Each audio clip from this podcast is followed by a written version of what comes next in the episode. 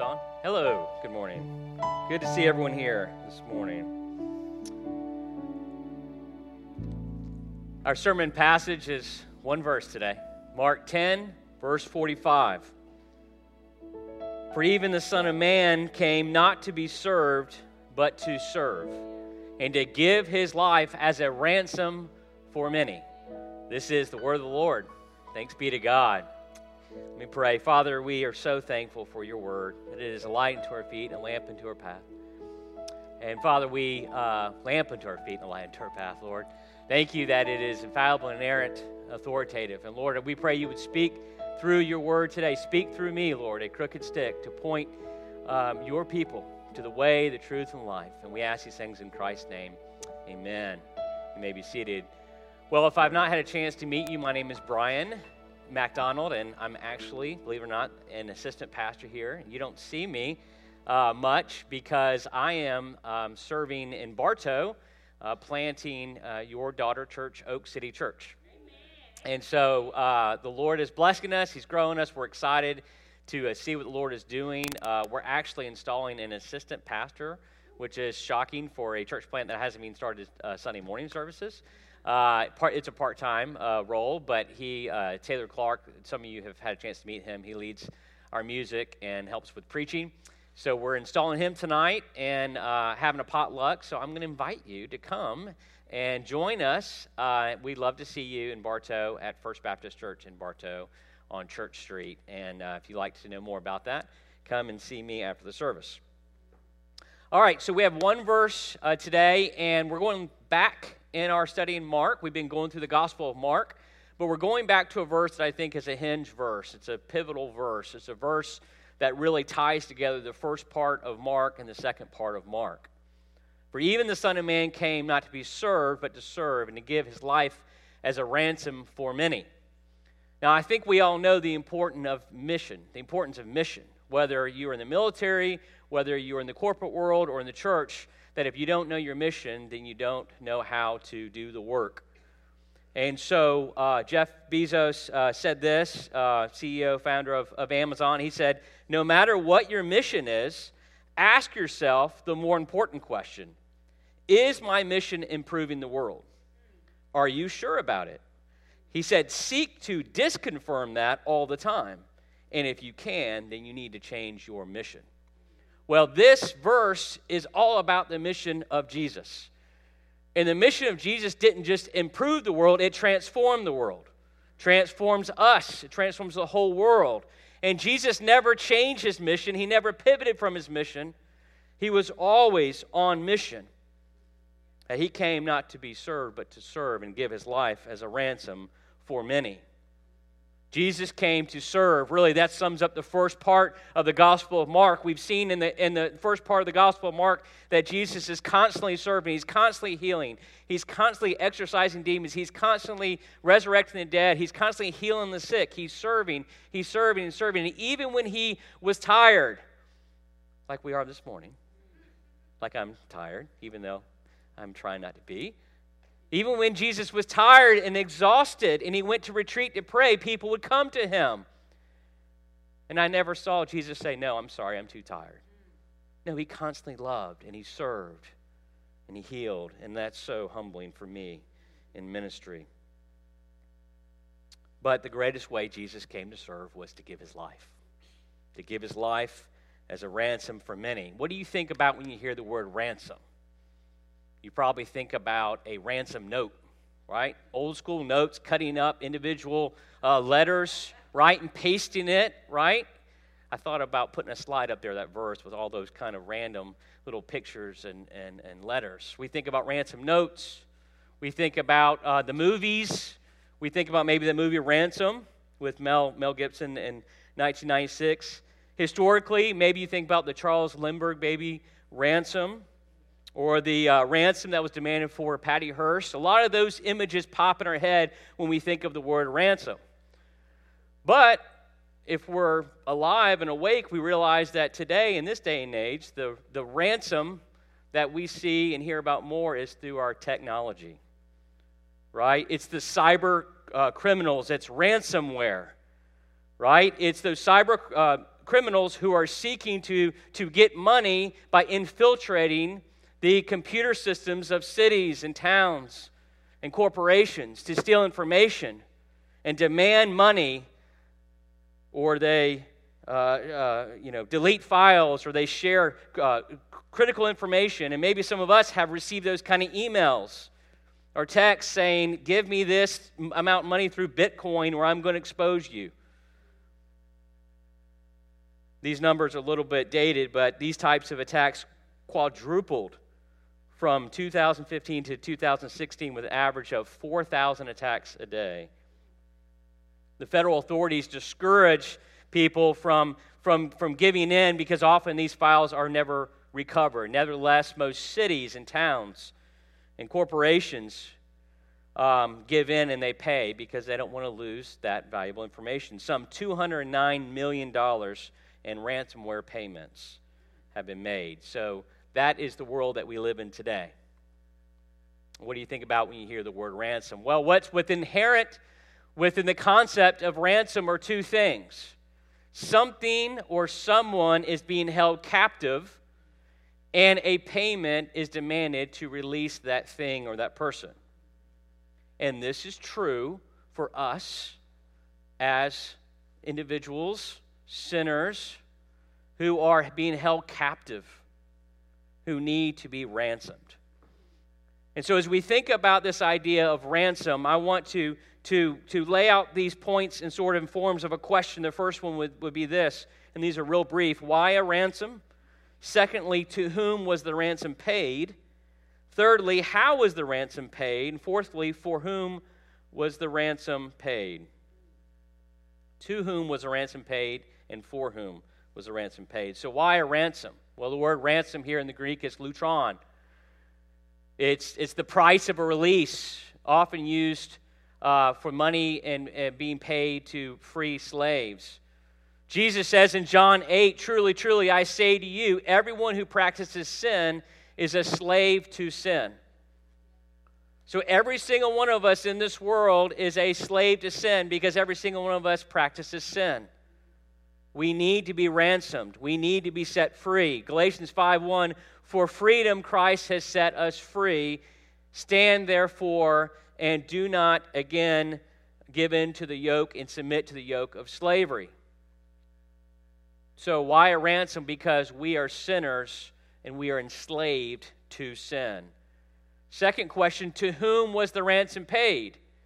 You know, in the movies, usually that person's the bad guy, or we think of these cyber criminals, obviously, are, are the bad guy. And so we might immediately go to and think, well, it's Satan. That's who's being paid off to release us. And we, we look at uh, verses like 2 Timothy 2, where it talks about us being in the snare of the devil being captured by him. But there's nowhere in the Bible, there's no thought in the Bible that Satan is the one that's paid off to let sinners be free and be saved. Matter of fact, Satan has no desire to set you free. And he won't set you free. He wouldn't. Even if he had the power, he would not do that. Because what happened to Satan on the cross was not a payment, but was defeat. It was defeat right? There was no negotiation between Jesus and Satan trying to set us free. No, Jesus is powerful, all powerful. Satan has no uh, power that is greater than Jesus. There's no negotiation there. It was defeat and not payment. So if it's not Satan, then then who would it be? Well, if we were, the Scripture doesn't really uh, uh, directly address that. But if you start to think through the reality of the gospel, we, we realize that ultimately God is the one God is the one who is paid. God is the one who Jesus, the Father, Jesus made the sacrifice on behalf of us to, to uh, absorb the wrath that we all deserved. Right? The whole idea of a substitute to die on our behalf is because we have sinned against who? We have sinned against God. We have sinned against God. We are all sinners. We need to be ransomed because we have sinned against God and we have fallen short of His glory. If we go back to the beginning of the Bible, it's, it's, it's all about Adam and Eve in the garden. And God said, You can eat of any of these trees except for the tree of the knowledge of good and evil. And Adam and Eve decided that they were going to rebel against God and do what they wanted. They wanted to live for themselves. And God said, If you eat of this, you today will surely die. And they didn't physically die in that moment, but they spiritually died. And at that point, they were now living in judgment of God. They were condemned by God because of their sin, and they were cast out. And by that point, we all became slaves to sin because we rebelled and sinned and fell short of the law and the glory of God. Paul says that the wages of sin is death. The payment of our sin was separation from God, and we all were under the judgment of God. And that's why Jesus Christ came. He came to ransom us from the punishment and the condemnation that our sin brought between us and God. Listen to what Paul says in Ephesians 5 2. Christ loved us and gave himself up for us, a fragrant offering and a sacrifice to God. Our Hebrews 9:14 says Christ offered himself without a blemish to God, to the Father. The Father who is God who is holy, who cannot tolerate sin, who is creator, who is Lord, and man who is sinful and rebelled against the holiness and the authority of God, that sin must be paid for. In order for us to be set free, someone has to make the payment. And that's exactly what Jesus Christ did. Paul says there's, there's therefore no more condemnation for those who are in Christ Jesus. You see, we need to be set free from the condemnation, from the judgment that a holy God has upon sin. That's the gospel. The ultimate captivity from which we must be released is from the final judgment of God. And so, why a ransom? To whom was the ransom paid? And how was this ransom paid? Lots of cross references here since we just have one, one verse. How was the ransom paid? Well, it was through the blood of Christ. It was through Christ, through his life and death and resurrection. Listen to what 1 Peter has to say about this idea of ransom and, and, and how was it paid. 1 Peter 1.18 says, You were ransomed from the futile ways inherited from your forefathers, Adam and Eve, not with perishable things such as silver and gold, but with the precious blood of Christ, like that of a lamb without blemish or spot. I love what John Piper says in his 50 Reasons Why Christ Had to Die. He says this about that verse. He says, Since the new birth is the gift of eternal life, not just new life, the ransom price has to be imperishable.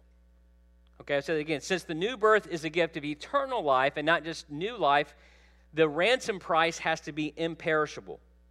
It can't be silver, it can't be gold. And the blood of Christ is infinitely valuable and therefore can never lose its ransoming power. So if you're in Christ and you're trusting in Christ, you have been ransomed with the imperishable blood of Jesus, that it's infinitely valuable. And you can never lose that. You can never lose your salvation. You can never lose that. And, and we struggle sometimes. We think that, have I jeopardized my salvation? Have I, have I been so bad that, that Christ will, will, will no longer love me anymore? No, his love is imperishable, it's infinitely valuable. And you can never be snatched out of the hands of God. Nothing can separate us from the love of Christ. It has to be the imperishable blood of Christ. Not even Jeff Bezos' $112 billion could, could, could ransom you. There's not enough money in the world that could ransom you from the, from the judgment and the holiness and the condemnation that God has against sin. It has to be the imperishable blood of Christ. No, no money in the world has ultimate value, as we were even talking about before, where moth and rust destroy. And what I love about, about this idea of ransom, because you think about, again, in, in history or the movies, or even, even in our world today with uh, cyber uh, uh, crime and, and, ransomware, that there often there is this back and forth between the, the person who's being demanded to, to pay and the person who is, who is, ca- is holding captive that, that thing. And, and there's, there's usually this, this uh, um, lack of desire that person pays out and they don't want to pay. And again, the government says don't pay. There's uh, about 90, 90% of people don't pay, but, but that 10% do. But what's great about the gospel is that Jesus freely pays. Jesus freely pays. Even next week, when we look in the, in the Garden of Gethsemane where he is praying and he's saying, Is there any other way? He's not saying, I don't want to die for them. He's not saying that I don't want to pay that price, but he's saying, Is there any other way that we can redeem them, that we can set them free? That Jesus wants to pay, he wants to ransom us. No one coerces Jesus into ransoming us and paying for our freedom. Jesus himself says, John 10 18, I lay down my life that I may take it up again. No one takes it from me, but I lay it down on my own accord. See, Jesus freely lays down his life on his own accord. He's not, his arm's not twisted, he's not coerced, he's not forced. He freely chooses to rescue us and to redeem us and free us from our captivity to, to sin. For whom was the ransom paid? What's this verse say? For the many. For the many. These, this is the church. This is God's people. This is all those who trust in the Lord Jesus Christ.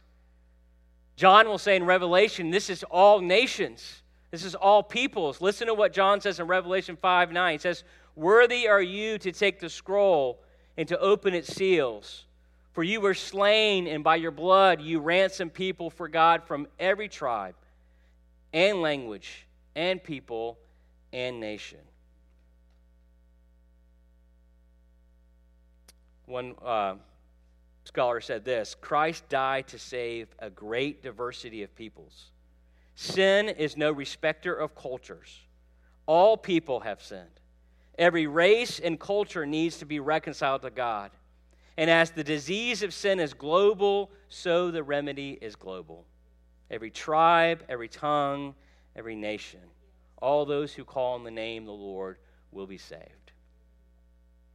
So, just some final applications here. If you're here today and you're not trusting in Christ,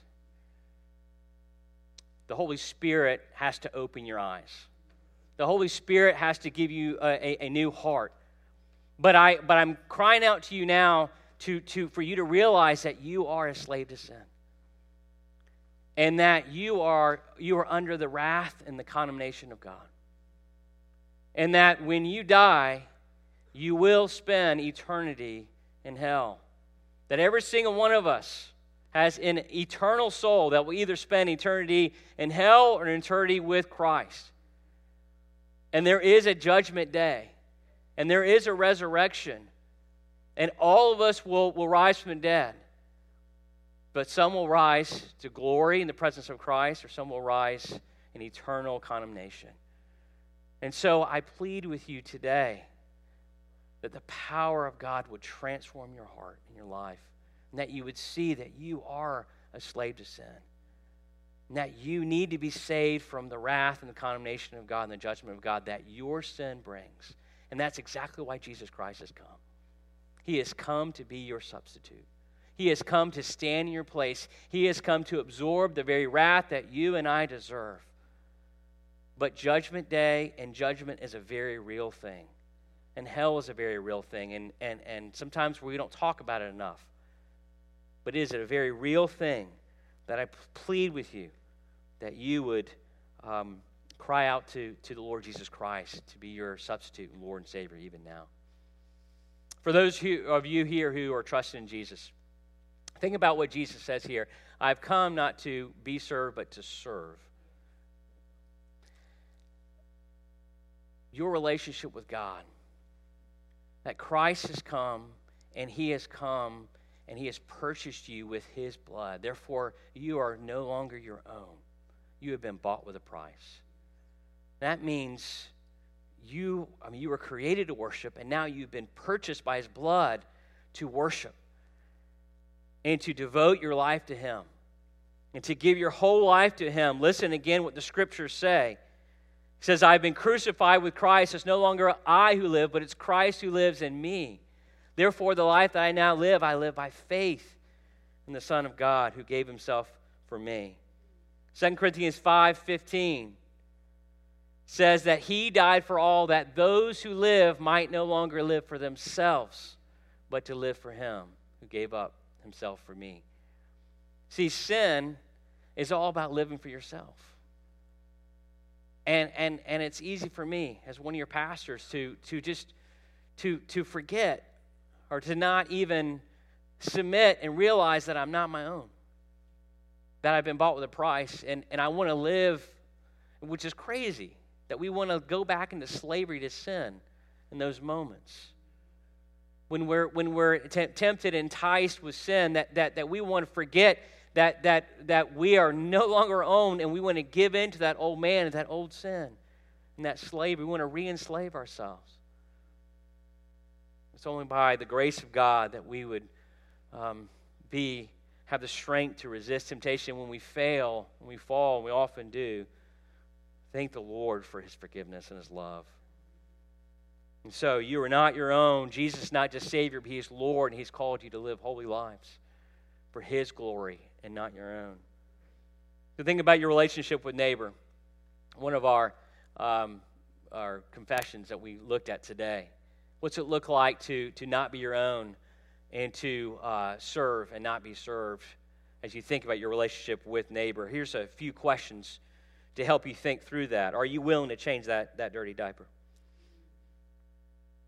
Are you willing to clean up your room without complaining? Are you willing to do the dishes? Are you willing to not get that last word even when you know you are right? Are you willing to give up that last pizza pizza? Are you willing to sacrifice a want to help someone who is impoverished? Are you willing to repay evil with good? Are you willing not to burst out in sinful anger because you love the person more than you love your own comfort? Are you willing to let love cover a multitude of sins? Are you willing to forgive someone who has hurt you deeply? Are you willing to forgive someone who has hurt you deeply? Let me read one more quote. There's nothing easy about real forgiveness. When you want to harbor vengeful thoughts, when you want so much to carry out vengeful actions, but you refuse them in an effort to forgive, it hurts. When you refrain, when you forgive, it's agony. Why? Instead of making the other person suffer, you're absorbing the cost yourself. You aren't trying to get your reputation back by tearing their reputation down. You are forgiving them, and it is costing you, and that's what forgiveness is. True forgiveness always entails suffering. I mean, think about it. True forgiveness is like a death that you're willing to die, that you're willing to lay down your comfort, that you're willing to lay down your desire to get back and to hurt that person, that you're willing to absorb the cost and the pain of what that person's done for you, to love them that much. That's the gospel, right? That's what Jesus has done for us. He came not to be served, but to serve and give his life as a ransom for many, that he absorbed the very wrath of God because that's what our sin deserved because we are slaves to sin, and it's only Jesus Christ who can ransom us. And he did it by his own blood, by absorbing that very wrath of God. And he died literally, physically, spiritually, separated from God on the cross. My God, my God, why have you forsaken me? Absorbing all the wrath of God on your behalf so that you could be set free, so that you could be a slave to righteousness and no longer sin. And so that you can love your neighbor who has deeply hurt you. So that you can give up those things which you love so much to serve others. None of us can do that on our own. That is why we need Jesus. That's why we need the grace of God. And that's the beauty of the gospel that Jesus freely gives us his grace, not because of what we have done, but because of his love for us. This is amazing love. Amen. Let's pray. Oh, Jesus, we thank you so much that you have oh, so selflessly laid down your life. You laid down your life, and your, your arm wasn't twisted, you weren't coerced. You joyfully, for the joy that was set before you, you endured the cross. And that joy is your church, it's the many, it's all nations, every tribe, tongue, and nation that will one day surround your throne. Lord, we're humbled. We're humbled because so many of us here who know you know how selfish we are.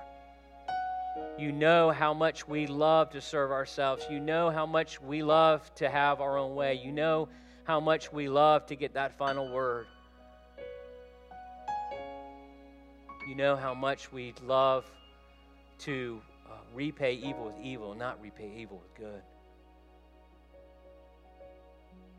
And Jesus, in the midst of our uh, of, of our sin, and even as as as believers who are now slaves of righteousness, as we struggle with our sin, Lord, we are humbled because we are reminded every moment that we need a redeemer. We need one who who who is our substitute, who who has absorbed the wrath that we deserve. We thank you for the gospel. And Lord Jesus, I pray right now that you would move within the hearts of your people, that you would move within the hearts of rebels right now, those who have not yet called upon the name of the Lord. It's only by the power of your spirit can hearts be transformed, can, can, can, can ears be opened, and eyes be opened to see their need for a Savior. Lord Jesus, I pray that today would be the day of their salvation.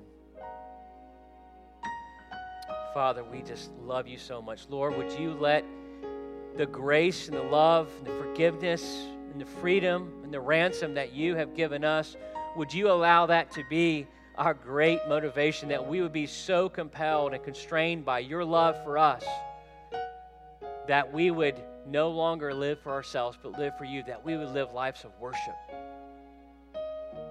that we would live lives to glorify you.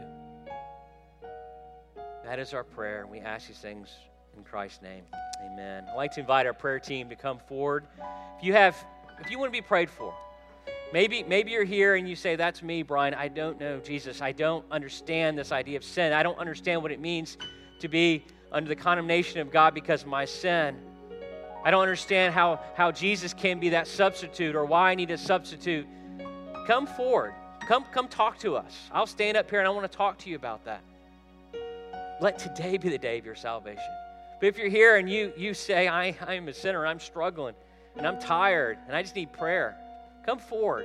We want to pray for you. We want to pray for you. We want God's grace and strength to be upon you now. Amen.